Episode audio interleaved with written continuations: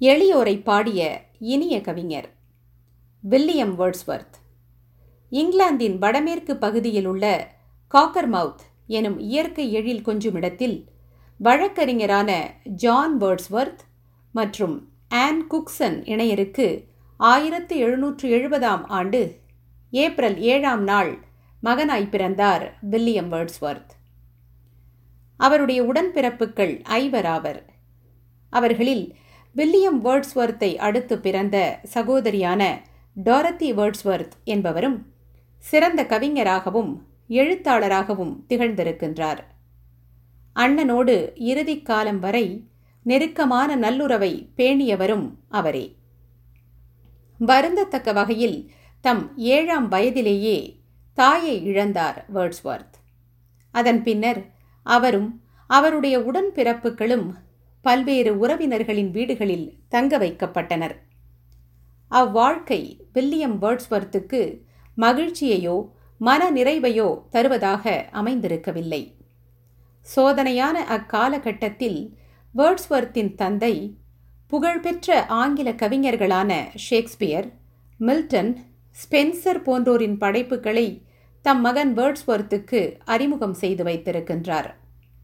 அப்படைப்புகளிலேயே ஆழ்ந்து போனார் வேர்ட்ஸ்வர்த் ஆங்கில இலக்கியத்தின் பால் தம்மை ஆற்றுப்படுத்திய அருமை தந்தையையும் தம் பதிமூன்றாம் வயதிலேயே இழந்தார் வேர்ட்ஸ்வர்த் எனினும் தீவிர வாசிப்பை விடாது தொடர்ந்தார். பிற கவிஞர்களின் கவிதைகளிலேயே தோய்ந்திருந்த வேர்ட்ஸ்வர்த் தாமும் ஒரு கவிஞராக மலர்ந்தது ஆயிரத்து எழுநூற்று எண்பத்தி ஏழாம் ஆண்டில். அந்த ஆண்டில்தான் அவர் தம்முடைய முதல் படைப்பாக பதினான்கு வரி பாடலொன்றை த யூரோப்பியன் மேகசின் என்ற இதழில் பிரசுரித்தார். தொடர்ந்து கவிதைகள் பல படைத்து வந்த அவர் ஆயிரத்து எழுநூற்று தொன்னூற்று மூன்றாம் ஆண்டு தம் கவிதைகளை தொகுத்து மாலை நடை உலாவும் கவிதை தீற்றல்களும் evening walk and descriptive sketches எனும் பெயரில் கவிதை நூலாய் வெளியிட்டார்.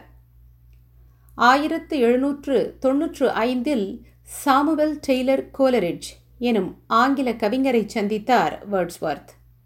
அவர்கள் இருவரும் நல்ல நண்பர்களானார்கள்.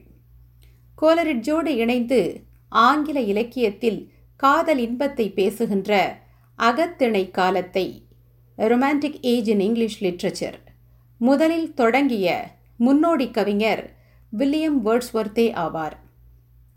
கோலரிட்ஜும் வேர்ட்ஸ்வர்த்தும் இணைந்து லிரிக்கல் பேலட்ஸ் என்ற கவிதை தொகுப்பை ஆயிரத்து எழுநூற்று தொன்னூற்று எட்டில் வெளியிட்டனர்.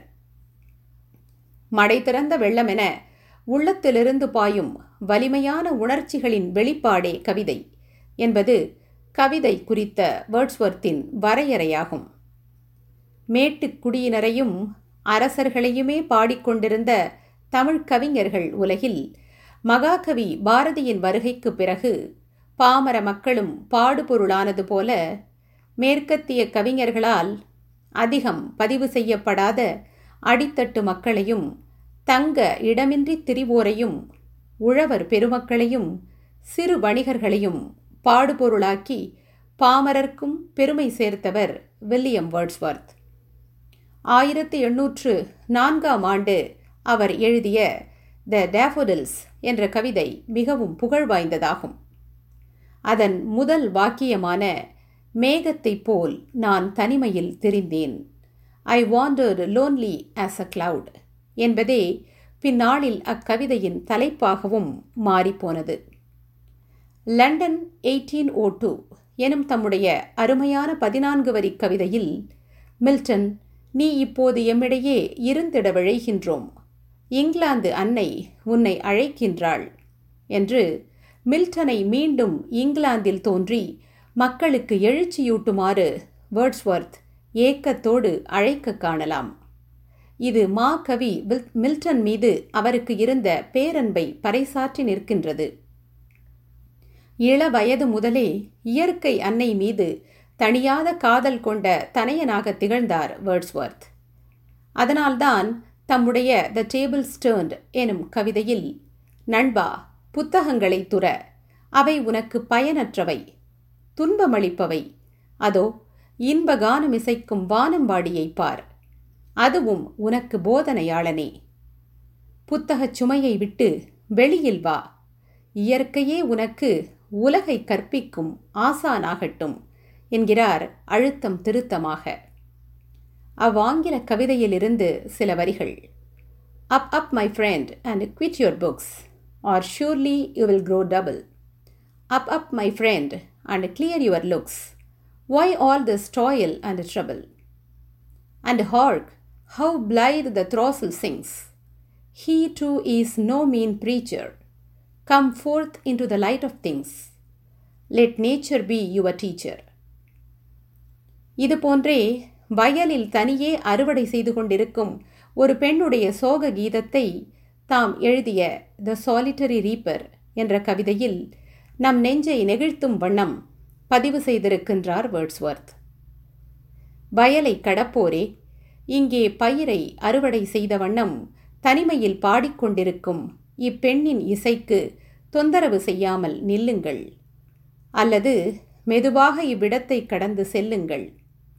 என்று சொல்லுகின்ற இக்கவிதை இப்பெண்ணின் குரலில் இழையோடும் சோக கீதம் எதை பற்றியது?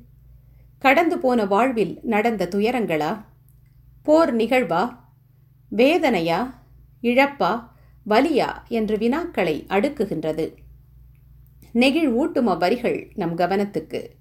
Will no one tell me what she sings perhaps the plaintive numbers flow for old unhappy far off things and battles long ago? Or is it some more humble lay, familiar matter of today, some natural sorrow, loss, or pain that has been and may be again? இளகிய மனம் படைத்தவராகவும் Wordsworth திகழ்ந்திருக்கின்றார் என்பதற்கு அவர் வாழ்வில் நிகழ்ந்த ஒரு சம்பவத்தை சான்று காட்டலாம் ஒரு முறை அவர் ஒரு மலைச்சாரல் பக்கமாய் நடந்து கொண்டிருந்தபோது போது அங்கிருந்த பாறை இடுக்கிலிருந்து ஒரு மலர் எட்டி பார்த்ததாம். அதைக் கண்டவுடன் வறுமையின் கோர பிடியில் சிக்கி ஆதரிப்பார் யாருமின்றி அனாதையாய் உயிர் விட்ட இளங்கவிஞன் தாமஸ் சாட்டர்டனின் நினைவு அவருக்கு வந்துவிட்டது.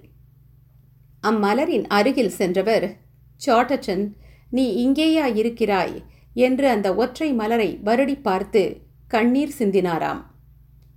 வாடிய பயிரைக் கண்டு வாடிய வள்ளலாரையும் முல்லை கொடி பற்றி படர கொழுக்கும்பில்லாமல் வாடுவதைக் கண்டு மனங்கசிந்த வள்ளல் பாரியையும் இத்தருணத்தில் நம் உள்ளம் இதனோடு இணைத்து பார்க்கிறது.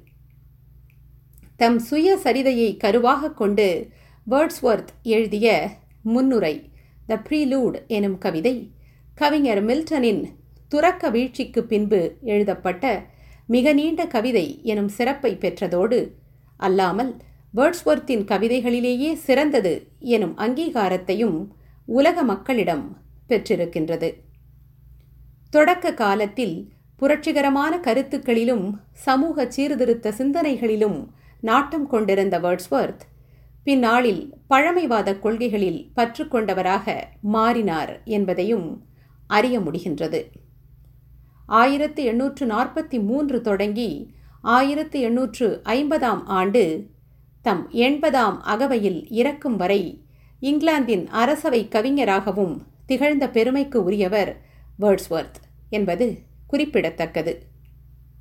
இளமை முதலே பல இழப்புகளையும் வலிகளையும் சந்தித்திருந்தாலும் அவற்றையும் தாண்டி சிறந்த கவிஞராகவும் இயற்கை மீது அளவற்ற காதல் கொண்டவராகவும் வாழ்ந்த வில்லியம் வேர்ட்ஸ்வர்த் காலத்தை வென்ற தம்முடைய அமர கவிதைகளால் என்றும் நிலைத்து வாழ்வார்.